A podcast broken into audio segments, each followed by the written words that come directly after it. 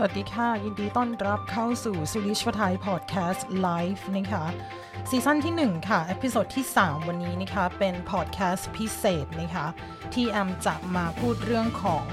จะมาวิเคราะห์แถลงการณ์แห่งชาติสวีเดนเมื่อวานนี้นะคะที่แถลงโดยนายกรัฐมนตรีสวีเดน Stefan Löfven นะคะกับสถานการณ์โคโรนาไวรัสที่ประเทศสวีเดนค่ะ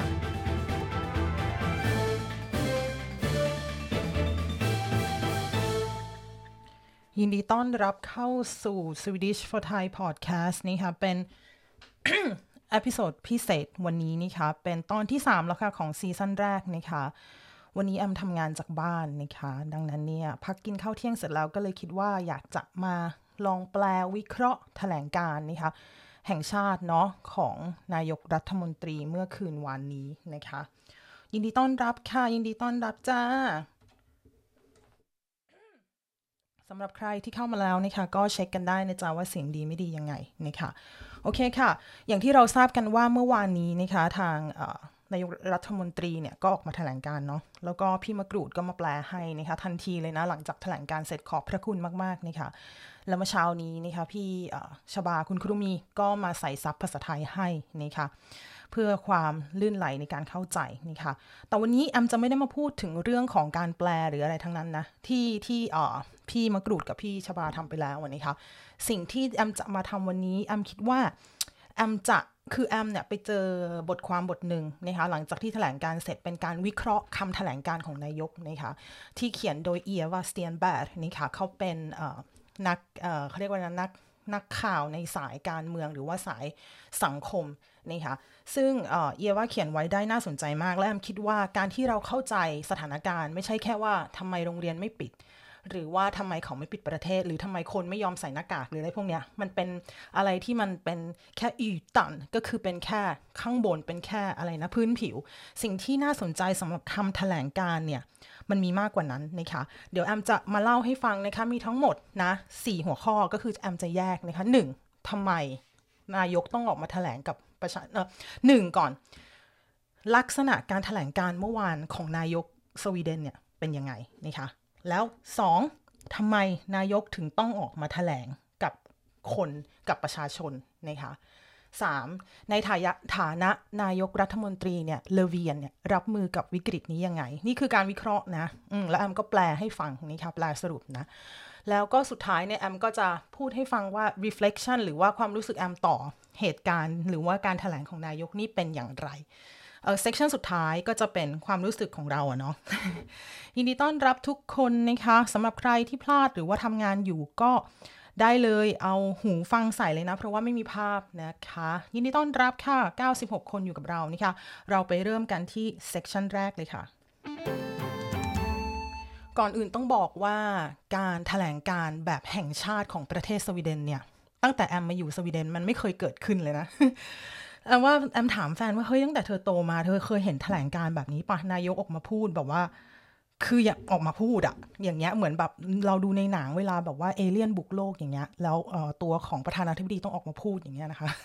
แฟนบอกเฮ้ยก็ไม่เคยเห็นนะ แอมไปหาข้อมูลมาค่ะ ครั้งสุดท้ายที่มีการแถลงข่าวคล้าย ๆ แบบนี้ก็คือออกมาเป็นของแห่งชาติเนี่ยนะ ก็คืออันนี้ไลฟ์ค่ะน้องน้ำพึ่งจ้า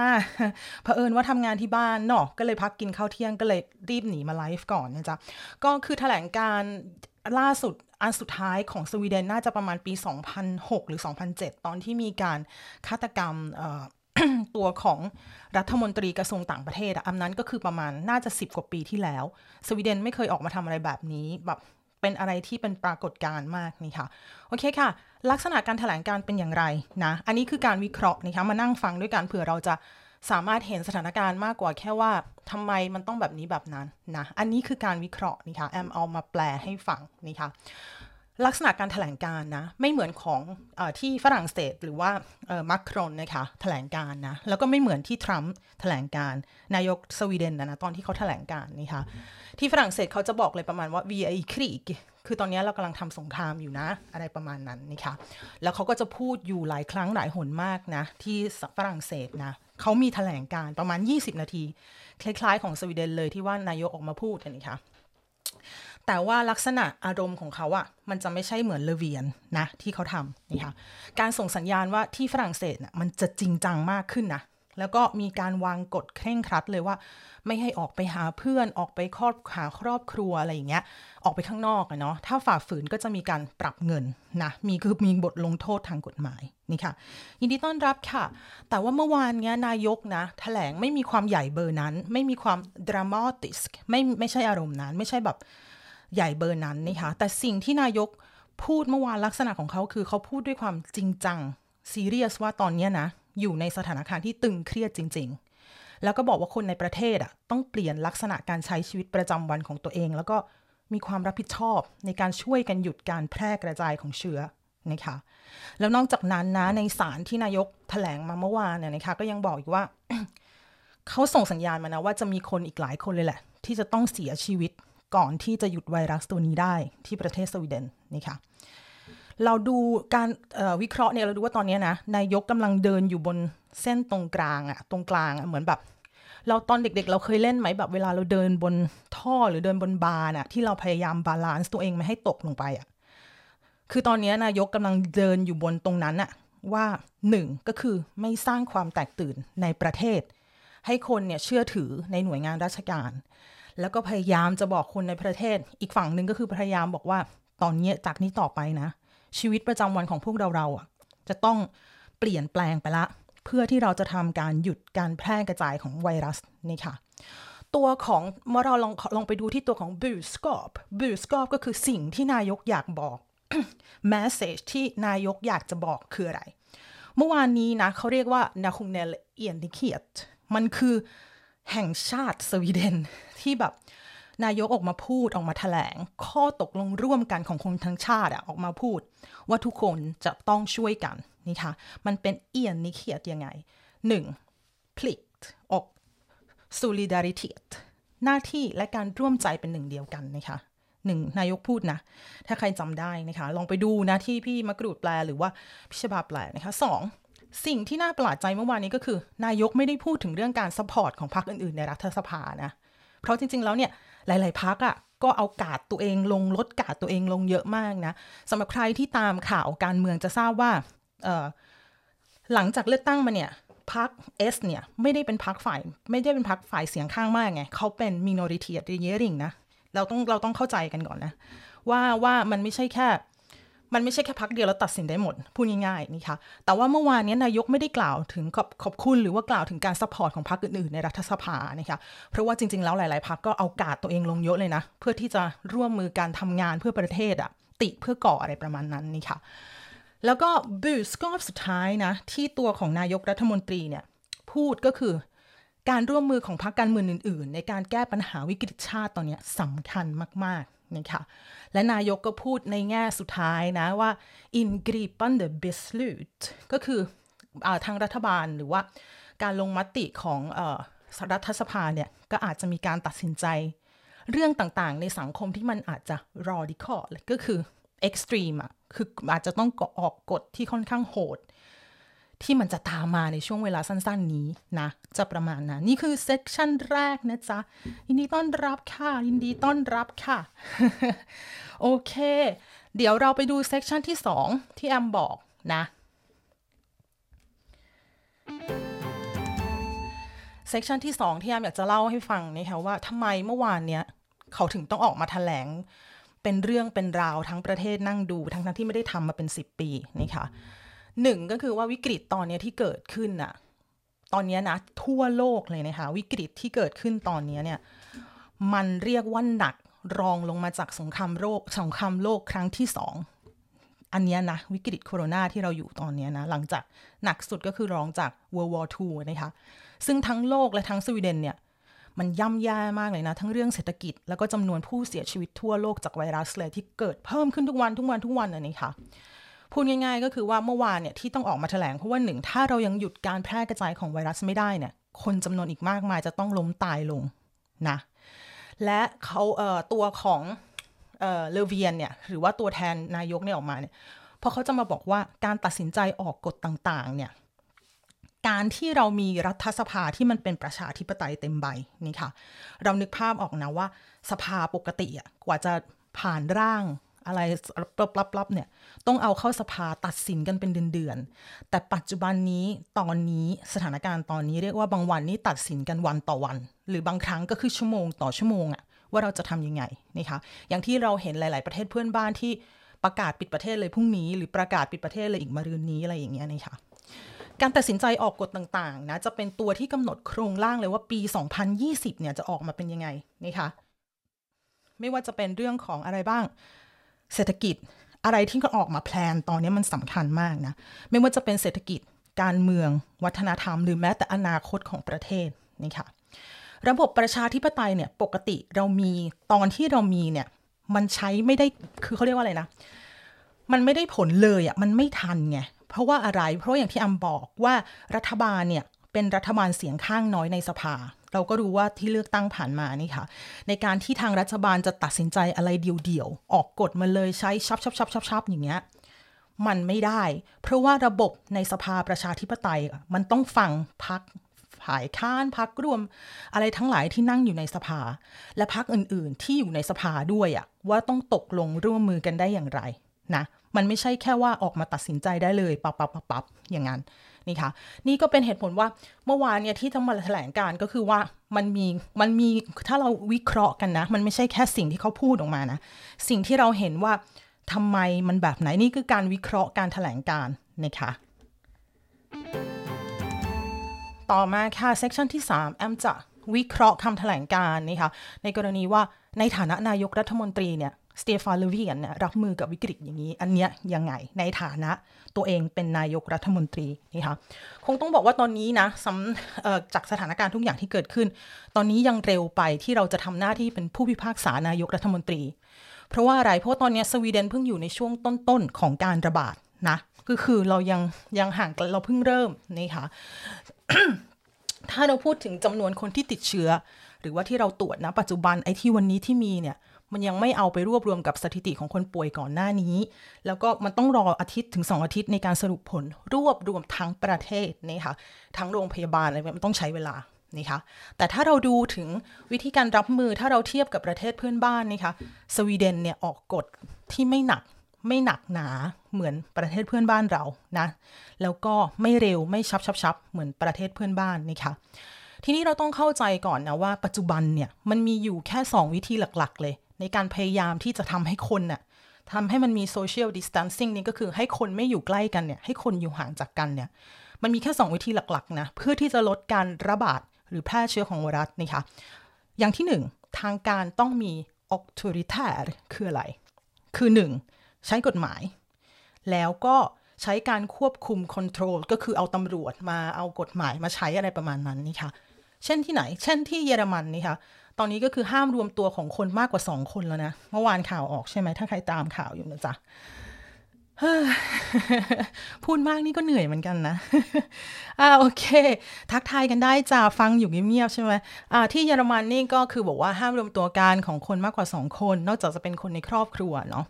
ส่วนที่ฝรั่งเศสก็มี utgangsförbud ก็ประมาณว่าห้ามออกจากบ้านจากตึกจากอะไรพวกเนี้ย เเขาก็จะมีอยู่เป็นพื้นที่เป็นอะไรของเขาตามที่เขาว่าไปนะคะถ้าออกก็คือโดนจับนะไม่เข้าคุกก็โดนปรับนี่คือฝรั่งเศส แล้วก็เนี่ยเป็นวิธีหลักๆ วิธีแรกก็คือ autoritaire นี่ค่ะ ใช้ใช้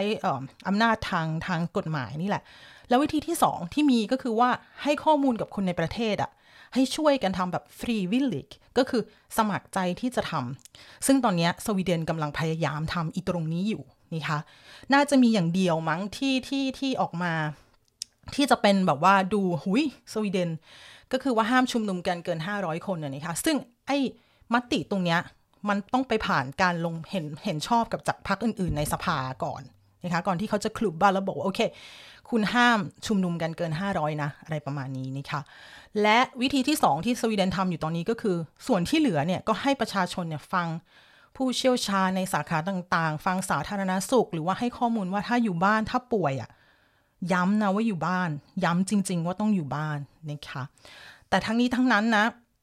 แต่ทั้งนี้ทั้งนั้นนะ ถ้าตัวเลขของผู้ป่วยที่ต้องอยู่ในห้อง ICU เพิ่มมากขึ้นเรื่อย ๆ เนี่ย หรือว่ามีทิศทางการพัฒนาของการแพร่ระบาดไปเป็นในแบบอิตาลีในตอนนี้นะคะนายกก็อาจจำเป็นต้องเปลี่ยนยุทธศาสตร์ใหม่ในการที่จะดูว่า เราอาจจะต้องใช้ไม้ไม้หนักเหมือนที่เยอรมันหรือที่ฝรั่งเศสอย่างนั้นนะนะคะนี่ก็คือการวิเคราะห์นะว่าตัวของนายกรัฐมนตรีเนี่ยแล้วก็ทีมเนี่ยรับมือกับวิกฤตนี้ยังไงนะคะส่วนสรุปแอมจะสรุปไอ้ที่เขาวิเคราะห์มาจากเอียว่าวิเคราะห์วิเคราะห์มานะคะอย่างที่บอกว่าตอนนี้รัฐบาลสวีเดนอยู่เหมือนแบบเดินยังไงไม่ให้หล่นจากไอ้คานไม้อะตอนนี้ balansgång อะเขาจะเดินยังไงให้มันไม่แบบเฮ้ยให้มันผ่านกันไม่ได้ทั้งหมด ทำไมหนึ่งพรรคการเมืองในแต่ละพรรคในรัฐสภานะนะมันก็มีความเห็นที่ต่างกันออกไปในแต่ละเรื่องนี่ค่ะ เช่นอะไรบ้างอะเช่นบางพรรคก็บอกว่าพยายามไม่ให้บริษัทใหญ่ๆไล่พนักงานออก พยายามพยุงให้เออเขาเรียกว่าอะไรความการจ้างงานหรือคนตกงานเนี่ยน้อยลงน้อยที่สุดอะหรือว่าพยายามช่วยพยุงไม่ให้บริษัทใหญ่ ๆ หรือบริษัทหลาย ๆ แห่งล้มละลาย นี่คือสิ่งที่เขาพยายามกันทำอยู่นี่คือหนึ่งนะ สองในขณะเดียวกันรัฐบาลก็ต้องพยายามทำให้จำนวนผู้ติดเชื้อ มันไม่พุ่งปรีดพุ่งปรีดในแต่ละวันน่ะหรือที่เขาเรียกกันนะว่าเยี่ยมนะอืดคุยดุมสเคอร์วัมก็คือถ้าเราเห็นกราฟใช่ไหม ถ้าวันไหนที่คนมันไม่เพิ่มเยอะกราฟมันก็จะนิ่ง ก็คือมีคนเพิ่มแหละ แต่มันไม่ได้เพิ่มแบบปรี๊ดปรี๊ดปรี๊ดอะคือตัวของ kurvan หรือกราฟิกกราฟมันอะมันจะ platta มันจะแบน มันก็คือสมมติวันนี้สิบพรุ่งนี้สิบอะไรอย่างเงี้ย ซึ่งตรงเนี้ยทางรัฐบาลหรือว่าคณะก็ต้องพยายามนะ ที่จะทำให้มันเหมือนถ้าเราเป็นถ้าดูกราฟ ถ้าเราพุ่งปรี๊ดเลยเราจะยืดให้มันให้มันให้มันแบนที่สุดอะค่ะ เพราะทำไม เพราะว่าโรงพยาบาลและเจ้าหน้าที่พยาบาลน่ะเขาต้องช่วยเหลือแต่ละคนแต่ละเคสให้ทัน เขาจะต้องพยายามดึงการแพร่กระจายของโรคพวกนี้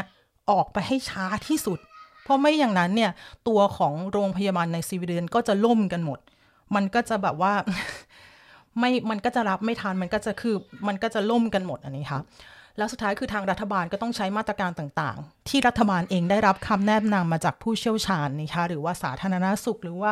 อะไรก็ตามที่เขามีทีมอยู่เขาไม่ได้ทำกันคนเดียวประมาณนั้นนะคะเนี่ยต้องทำหลาย ๆ อย่างเลยตอนนี้นี่ค่ะ นี่ก็คือสรุปของแถลงการที่แอมแปลมาให้ของเอียว่านะคะสเตียนแบร์นะคะเดี๋ยวจะมาดูเอ่อรีเฟล็กคุ้งหรือว่าความรู้สึกของแอมเองเนาะ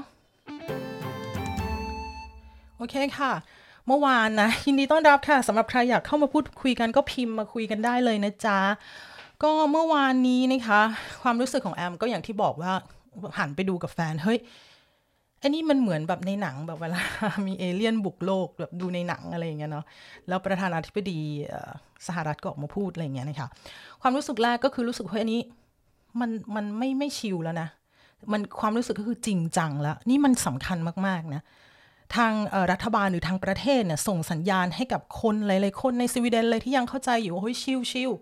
chill แต่เมื่อวานแถลงการณ์ออกมาเมื่อวานต้องบอกว่านี่คือซีเรียสแล้วนี่คือสถานการณ์วิกฤตในประเทศนะคะสิ่งที่แอมเห็นได้ได้ชัดหรือว่าข้อดีที่แอมเห็นจากเมื่อวานนะ เพราะแอมไม่ได้แอมเออจะบอกว่าเอาอันนี้ความรู้สึกของตัวเองเองนะ ไม่ได้เกี่ยวไม่ได้แปลแล้ว อันนี้ความรู้สึก ข้อดีหนึ่งก็คือว่านายกอะ่ะเขาจะโฟกัสแบบจริงจังเรื่องเรื่องของเนี้ยว่าเขาเน้นอะว่าความรับผิดชอบของแต่ละคนในประเทศอะมันจะต้องทำยังไงแบบไหน แล้วเขาก็พยายามบอกเป็นในๆว่า เดี๋ยวมันจะมีกฎนะ ที่ออกมาว่ามันจะรู้สึกหนักหนาพอสมควรสำหรับคนที่อยู่ในประเทศนี่ค่ะ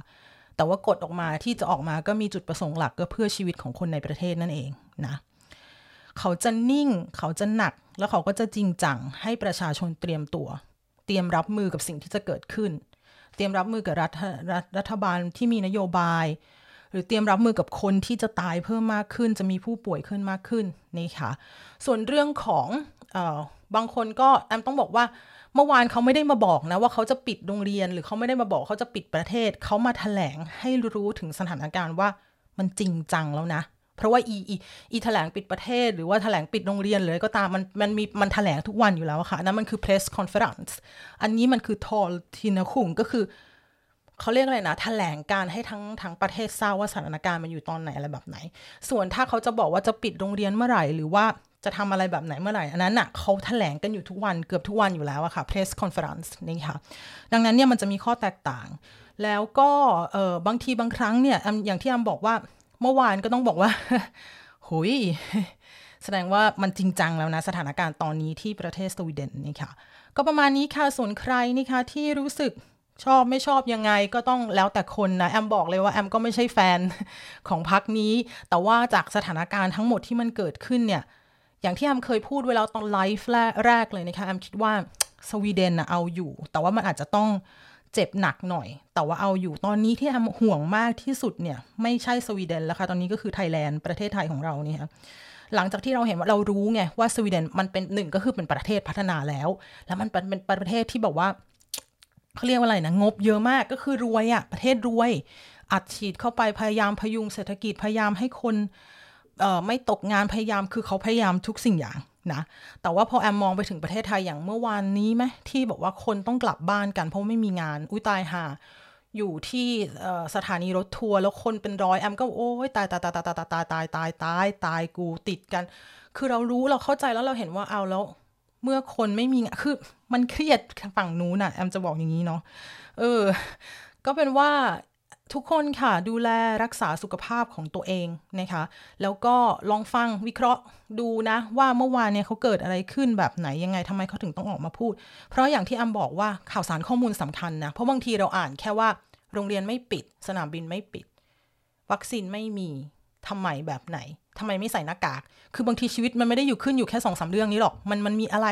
หลาย ๆ อย่าง การบริหารประเทศมันคือทั้งประเทศนะคะ ดังนั้นแอมพูดเลยว่าไม่มีรัฐบาลไหนในโลกตอนนี้ที่ที่รู้ว่ามันจะเกิดขึ้นแล้วมันจะเร็วขนาดนี้นะคะ ตอนนี้ต้องเรียกว่าถ้าประเทศไหนที่บริหารคือปัญหาเกิดไง มันไม่ได้มีให้ให้เตรียมตัวหรอก มันไม่มีใครมาได้ได้เตรียมตัวแบบว่า